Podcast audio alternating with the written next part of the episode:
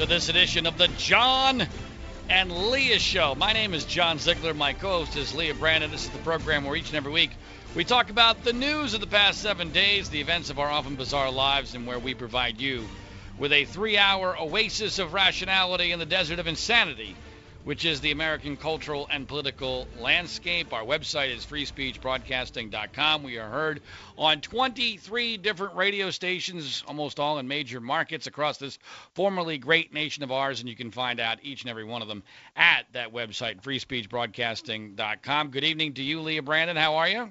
I'm doing great. We're hot here and not in a sexy way, the other way, like the miserable hot. well, it's late June in Birmingham, Alabama for you. Uh, yes. I hate to rub it in, but here in Southern California, I think we topped out at like uh, 78 degrees where I live today. So it was well, uh, quite fine. quite nice and comfortable. But um, I hope you I hope you'll able to, actually you should look at it on the bright side, Leah, that you you know for the next We don't have hours, a bunch of illegals here, and you know we Well, that's we true, do have our That's a- positives. That's another whole story. we all speak the same language. I, I was looking at it from the standpoint of the next three hours. You're in an air-conditioned studio, so Correct. You, you could be in worse shape, uh, at least uh, for this evening there in Birmingham, Alabama. Uh, this has been a horrible, horrible news year yes. uh, in so many different ways. And you know, last week I, I started by even uh, condemning what a horrible U.S. Open golf tournament it was, because and not for any of the reasons the news media pretended that it was when Dustin Johnson won the U.S. Open in a controversial manner. Of course, as always, the sports media blew it. 180 degrees, uh, but I was very disappointed because I, I despise Dustin Johnson, and so you know even even what should be happy times for me, the four majors of the year as a golfer, uh, have turned out, at least so far this year, to be incredibly disappointing. Jordan Spieth blows the Masters. Dustin Johnson wins the U.S. Open. Well, there was a story in golf today that, regardless of whether you're a sports fan, or golf fan, whatever, you should feel should warm your heart at least a little bit. And so I want All to start. I want to start with that today. Good. Because I think need, you're. I, I need a good story like this this. is a good story. This, in fact, this is as good a story as we're likely to get in 2016.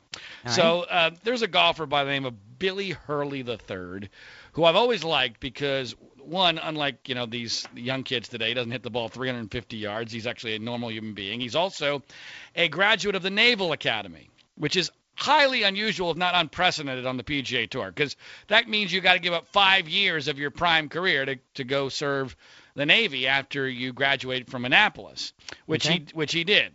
Now, a year ago, at the tournament that was played just outside of D.C., that's hosted by Tiger Woods, that is intended and does benefit the military. That's the entire purpose of the tournament. Tiger created it. At the time when he created it, I thought this was a great vehicle for his political career. Well, we know what happened to that uh, because of his female problems, but that's another story for another day. So, so a year ago at this tournament, Billy Hurley is scheduled to play, and his father goes missing. And Oh. and he, and he, they put out an all points bulletin for his dad and uh, and they actually do find him. It's national. It's a national story. They find his dad actually checking the scores on a computer in a library for his son. Now his, da- his dad clearly was a little bit out of it and maybe more than a little bit depressed, and so obviously this was a gut wrenching situation for the family.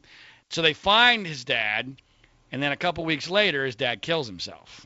Oh wow. And obviously, this turns Billy Hurley's life and career into a into a tailspin. Uh, he drops off the PGA Tour. He falls to below 600th in the world in the golf rankings. And he's not having a. In fact, he really has almost no legitimate status on the PGA Tour this year. And once you get off the PGA Tour, it's incredibly difficult to get back. Get you have back to do on, yeah. something remarkable to get back. It's that competitive in the post Tiger Woods era. So this a year comes back and Tiger Woods, if not directly, at least indirectly, offers Billy Hurley a special exemption to get into the same tournament this year. The one that, Is that right? the, the, which benefits the military. It's just outside of D.C. It's not far from Annapolis. It's not far from where Billy Hurley grew up. It's basically his hometown. So he, he's granted a special exemption to play in the tournament. And what happens? But Billy Hurley, for the first time in his career, at the age of 34 years old, wins the entire tournament. That's incredible. It's off the charts incredible if you know anything about golf because he's not he's had a horrible year as I said he's he's got very almost no status and, and he's playing under a, a pressure forget about the family aspect of it and the, the emotions of that, which were evident once he won. I mean, his whole family was in tears the mom, the wife, the kids. I mean, it was just amazing. But from a golf perspective, what people don't understand is he had so much more pressure on him than anybody else because if he had faltered in the final round today, he would have still won a lot of money, but it wouldn't have put him back on the tour and it wouldn't have changed his life and he could have, he would have still been in a very precarious position in his career moving forward. His career is now set. He now has a career for at least the next two and a half years. That's incredible. Um, and and and almost certainly, I mean, almost certainly, based upon who, what we know about him, he's set for life. This will mean millions of dollars for him. And more importantly, I mean, to do it in his hometown on a, a week to the day almost that his his dad is missing and gets found under you know very very difficult circumstances. It made me feel like wow, you know maybe just maybe sometimes there is a God. No, no, No. let's not go that far. let's, I knew you wouldn't know let, that. part. us not go that far. So you're telling me there's a chance? No, there's a chance, well, a there- good one. Maybe there's a chance. That's what that's as far as I'll go. But at least sometimes good things still happen to, to people that deserve them. It doesn't happen often. It seems like up and down, up is down, down is up, good is bad, bad is good. But at least in this particular circumstance, uh, something good happened to a guy who really deserved it. And it was the I have to say, you know, since Tiger Woods passed away, I've never um, I've never rooted this hard for a golfer. I mean, it's been a long time. ever since he died in 2009. Oh, I'm sorry. Wait a minute. He didn't actually die. It just seemed like he died. Um, but you know, you get the point. Uh, I haven't. That was this- nice that Tiger let him play. That was really nice. Yeah, um, well, I think Tiger felt it was probably good for his image in the tournament. It certainly worked out for everybody. Um, I don't know why Tiger did it, but yeah, it turned out to be a great thing. And so, so in one week, I've been gone from being completely despondent about what happened in the golf world to about as euphoric as John Ziegler gets. In fact, when he made the climactic chip in to, to seal it, I think I scared the crap out of our cats from the scream that I yelled out because I was all alone. I'm like, ah, I do that during horse racing. I can see that. I can totally see that. So anyway, we'll start off with a good story, and then for the next two and a half, uh, two, maybe two hours and 45 minutes, we'll talk about uh, all the crap you. that's been going on in the world.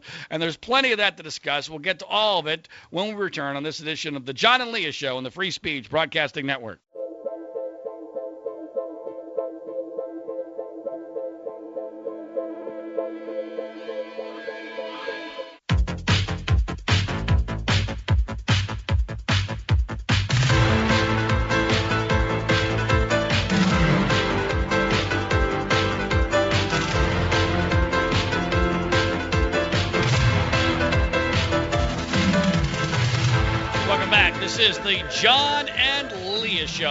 John Ziegler.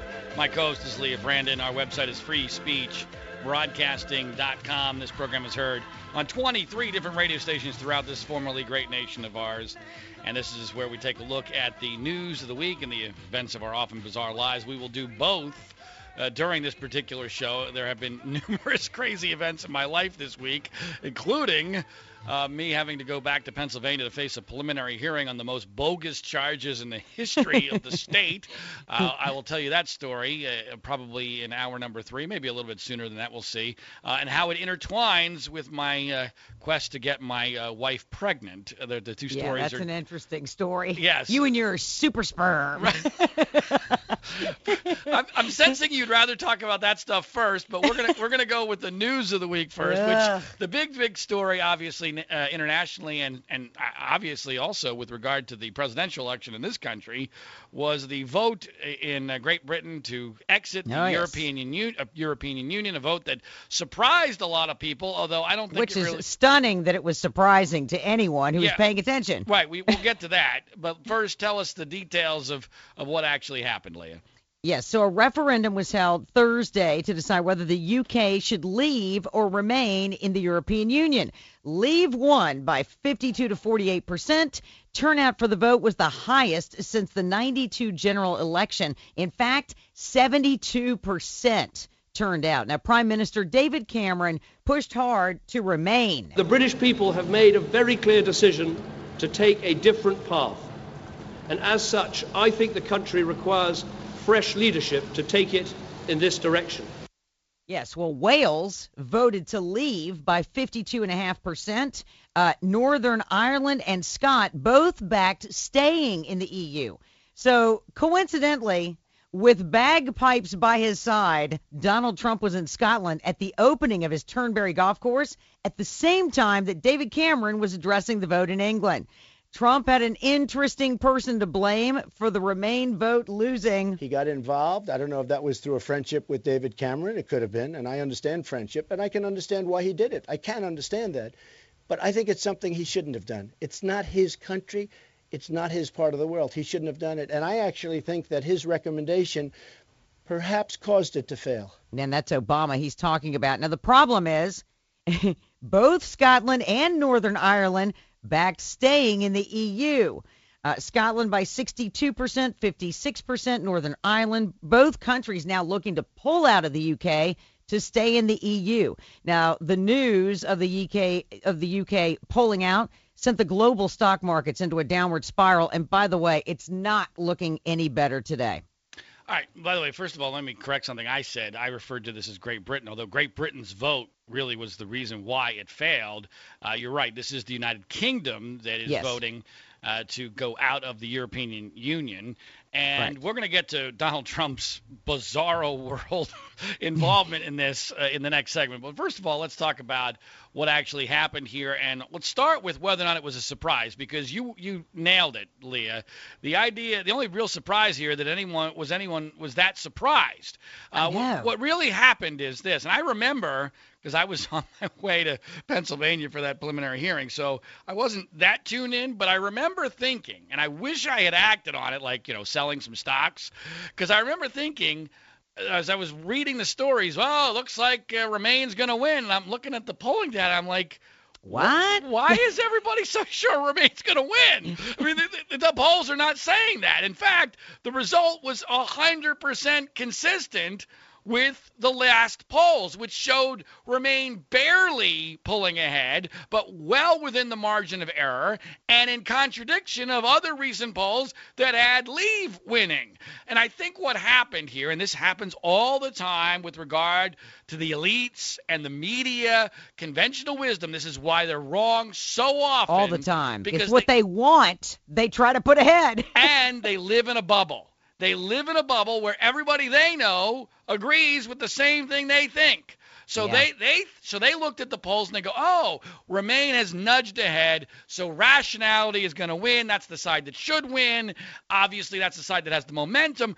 Both sides were well below 50%, which meant there was a lot of undecideds out there, and it's That's right. clear that the undecideds went for leave, not by a lot, but just by a little bit, and that's all that it took for for Leave to end up winning here. And so I, I that's the first element I think is important. By the way, that that relates to our presidential election because I'm hearing a lot of Trump fans saying, "See, see, you can't believe the polls. Just because Trump's behind doesn't mean he's going to lose." Whoa, whoa, whoa, whoa, whoa. Hold hold on to your pants. It it is a completely different situation. There is nothing inconsistent about this result with those actual polls. It was simply a poor interpretation of those polls that led to this misperception by the elites and by the media that Remain was going to win. Now, was the was the vote smart? Was it dumb? What caused it? Look, I don't pretend to be an expert on this, but what I found to be very interesting is, and this is contrary to I think public perception, is that it was the old people who voted to leave. The young That's people weird. that the well, it's not that. At first, I agreed with you. Oh, wait, wait, wait. The old people voted to leave? Yes. Oh, that makes sense to me. They Okay. want their country back. All right, but the young people overwhelmingly voted to remain.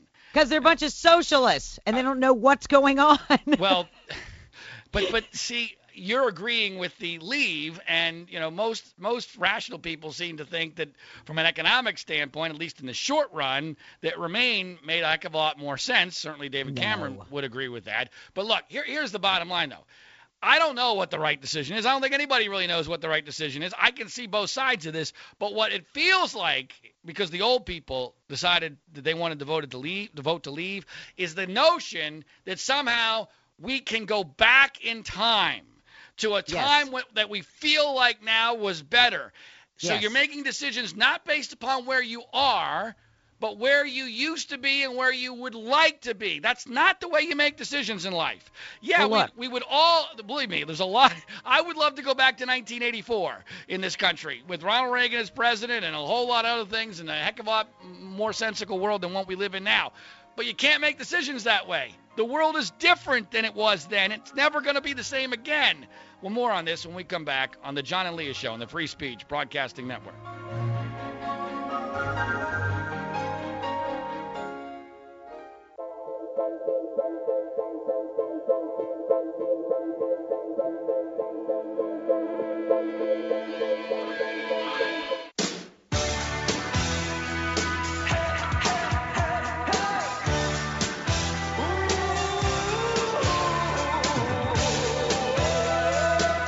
Welcome back. This is the John and Leah Show. My name is John Ziegler. My co-host is Leah Brandon. Our website is freespeechbroadcasting.com. Beginning this weekly edition of the John and Leah Show with the aftermath of the decision by the United Kingdom to vote to leave the European Union. And Leah, before we move on to other elements of this, and there are many different aspects of this that I find uh, very interesting, including the impact on our own presidential race, I want to make sure that uh, people understand this concept of making decisions based upon where you are, not where you wish you were or where you might have been a while ago because I think that's the mistake here. I think that older people in the United Kingdom thought, well, things were better before we entered the European Union, which, by the way, might be accurate. That might be very Yes. accurate. But what they're not understanding is what I would refer to as the transition costs to going back to the way you were. Uh, the best analogy I can think of is a divorce, right? D- divorce, eh, look, if you cannot possibly live with your spouse and it's just horrible and, you know, you just on a day-to-day basis you can't endure it, then okay, maybe you have to make a you have to go through a divorce. But a divorce is an incredibly painful process that usually leaves both parties in worse shape because of what I as I've referred to as the transition costs. We've already seen the transition costs in one day. The global stock markets tanked, losing about two trillion, if not more, in capital. So well, it's because of uncertainty, and if they do it quickly, uh, that'll steady up. Look, the markets anymore, there's a hiccup, and the markets go nuts. right. So I think it's definitely in their best interest to get out. Look at what's happening to the EU. Look at all. Look at Greece. The England can get out and be better by themselves and have their own government than be, um, you know. There's so many regulations coming from Brussels. These people Again- are not held accountable. Leah, get out. I agree with you, except you got to also under this doesn't happen in a vacuum. All right. So the, what does this mean? There's a very good chance that this could create a domino effect where Europe collapses. And so if that happens, then Great Britain, United Kingdom are going to suffer in the long run because they're inextricably they're they're they're linked, they're tied economically to Europe. So look, we don't know for sure what's going to happen. I understand why you look at it and go, well, you know, especially from an immigration standpoint and, Yes. and all that, because I know that's your major issue, that this makes sense for Great Britain. I just think that there are unintended consequences of this that could end up being, if not catastrophic, extremely painful. In the long run, you know what? You might be it's right. better. Yeah, maybe. In the In short run, it's going to be rocky. Okay, well, that's an understatement, and we don't know for sure how the markets are going to react this week. I, I actually think in the United States, this is going to be a fair, my gut tells me, it's going to be a fairly short rocky period because there's some positive potential aspects uh, to the United States uh, to this, but again, no one seems to know for sure. Uh, but but here, let's let's transition to the political aspect of this. And obviously, through a, a very weird quirk in the scheduling, Donald Because it's Trump. magic. right. Well, you know, With me, it's just works. You know, it's magic. uh, yeah, the Donald Trump magic was was perfectly in, on display because he just happened to be in Scotland to open up or reopen his historic classic golf course Turnberry, which is another whole element of this whole thing. And frankly, I would have talked about Turnberry for quite a while just on its own, but that's now a subplot to what happened because of the fact that uh, UK, including Scotland, had voted, although as one, to pull out of the European Union. Interestingly, Scotland did not vote to pull out of the European Union, and that's the first right. element of the Trump uh, insanity. part of this that yeah, Oops. Trump sanity. yeah, so let let's review. Let's review what Donald Trump did. And you know, I realize that Trump has rewritten all the rules, but I truly believe that in a, a rational world in a normal campaign, the the following things I'm about to tell you would have completely disqualified him of ever being forget about president of the United States, ever being the Republican nominee for president of the United States. Because let's go through them, and none of them are going to seem cataclysmic or catastrophic on their own. But when you add them up, any other any other previous campaign would have been ended immediately. The first thing is he gets off the plane mm-hmm. and he tweets immediately. That he needs to stay away from Twitter. It's going to be his undoing. Well, it's obvious that he tweeted without talking to anybody, without yeah. without any any advisors, nobody. It's just him and his phone, and he tweets, "Just landed in Scotland, and the people here are going crazy. They voted to take their country back. This uh. is fantastic." Except there's two major problems with that. Number one, as I've already alluded to, Scotland did not vote to leave the European Union. They voted overwhelmingly to stay. Yes. Also, related to that, they didn't take their country back because they don't even consider themselves, many of those people, part of the United Kingdom. In fact, there's a very good chance that this whole leaving the European Union is going to cause Scotland to break away from the UK. So, so they're going to do their own independence, which they've tried to do in the past and weren't able to pass it. The other element of this, which is mind blowing, is not just the recklessness of tweeting this inaccurately as soon as you get off the plane without talking to any advisors. This is Scotland, I'm referring to. Scotland is Trump's foreign wheelhouse. He knows That's right. He knows Scotland way better than he knows any other country in the world because he's been spending an enormous amount of time in the last 7 or 8 years in Scotland on both Turnberry and his other golf course there which is Eh, which has created Aberdeen, which has created enormous controversy there. He, he went through, you know, had to move heaven and earth to get them to allow him to build what is apparently a spectacular golf course there in Scotland, which is losing him millions of dollars. Although in one form he's claiming he's making millions, in another form he's claiming he's losing millions. It seems like he's losing a lot of money on this whole project. He lied about what that project would bring to Scotland. The people there hate his guts. And so so my point here is this. If he's able to make such an incredibly obvious rookie mistake needlessly on Scotland.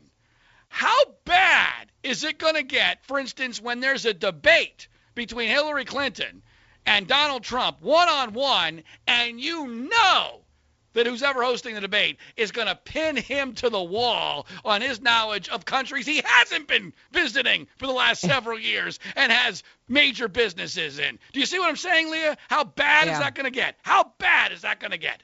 Yeah, I, I, Twitter needs to be taken away from him. He needs to not be able to tweet anymore. It's his undoing. All right. So so he starts off with this inaccurate tweet that indicates to me he doesn't have a clue about what the hell's going on. Not a clue. And then it gets worse. So he's holding a press conference at Turnberry. Now, it's important to point out what Turnberry is. Turnberry is one of the most historic golf courses in Scotland, which has a lot of historic golf courses. It's basically a huge. That's all it is. It's basically a huge right, right. Alcohol and golf is basically the entire Scottish, and maybe some right. haggis, uh, the entire Scottish economy. So, uh, I mean, I'm exaggerating, but that's you know that's what no, Scotland that's is it. known for. Scotland is known for golf, and Turnberry is one of their top golf courses. You know, for golf fans, that's where Tom Watson and Jack Nicklaus had their duel in the sun back in 1977. Uh, Watson almost won there a couple years, several years ago at the age of 59. Anyway, he's refurbishing the golf course. Something which, by the way, I was thinking about this. I'm thinking this is how little trust I have of our Republican presidential nominee. I'm thinking, you know, I actually have reservations about him being in charge of Turnberry. how how can I possibly get behind him being president of the freaking United States? But you know, he's done some pretty decent work on his golf courses. I'll give him that. He, I like what he did with Doral, although a lot of people don't. Uh, and apparently, he's done a nice job with Turnberry. So he's got this amazing opportunity. to take advantage of the fact that he happens to be in Scotland. He's getting on the day, on the very day, the next, the day after, the morning after this historic vote, and he's got this beautiful backdrop. He's there. This is this is basically like if in 2008 Barack Obama, who um, you know was very much against the Iraq War, happened to be in Baghdad, you know, when when the Iraqi government falls, right? I mean, it's a, it's about a, as good yes. analogy analogy as you could get. So that's how fortuitous this was theoretically for and Trump. He's wearing a "Make America Great" hat. Right. Well, he's make, make America great hat. And it's also in Scotland. right. Well, okay, fine, whatever. But it's also important to point out, and I didn't know this at the time, and I don't know if it was public at the time, but Donald Trump had previously written a column for CNN trumpeting the European Union, globalization, saying how uh, it, how important it is that uh, you know the European Union succeed and that borders don't really matter. I'm paraphrasing. It's a pretty good analysis of what Trump wrote. By the way, this wasn't 10 years ago. This is 2013. Trump wrote this. So he's on record, not not in a quote, in an article he proactively wrote for CNN. He's on record being in favor of the European Union and globalization and the elimination of borders. And then all of a sudden, he gets up there and everything is completely different because we're living in Trump world, Trump sanity, where what you said this morning doesn't impact what you say this afternoon. So 2013 is, you know, might as well be, uh, you know, 1932. Uh, when we come back, you're not going to want to miss these clips of what Donald Trump decided to use this great opportunity to do while in Scotland the day after this historic vote. We'll get to it on the John and Leah Show on the Free Speech Broadcasting Network.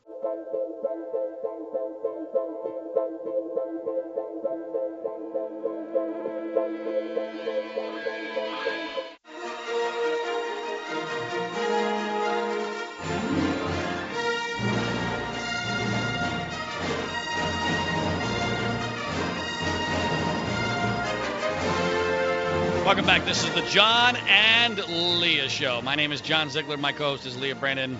Our website is freespeechbroadcasting.com. And so the UK votes to uh, exit the European Union. The world is in chaos. The, the markets are collapsing. Donald Trump happens to be in Scotland at the reopening of his golf course at uh, Turnberry.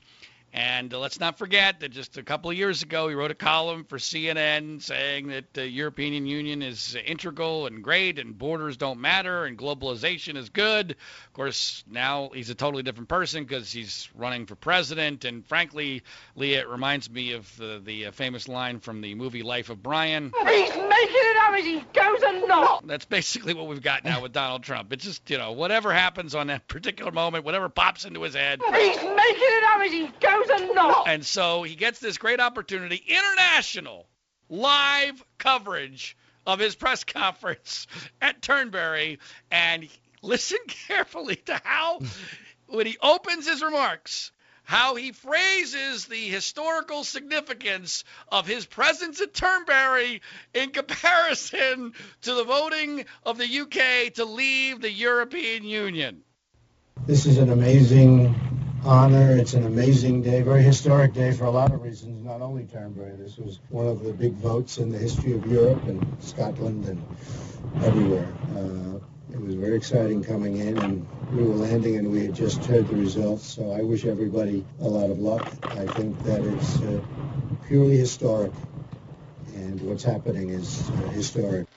All right, now, so you're saying it's historic.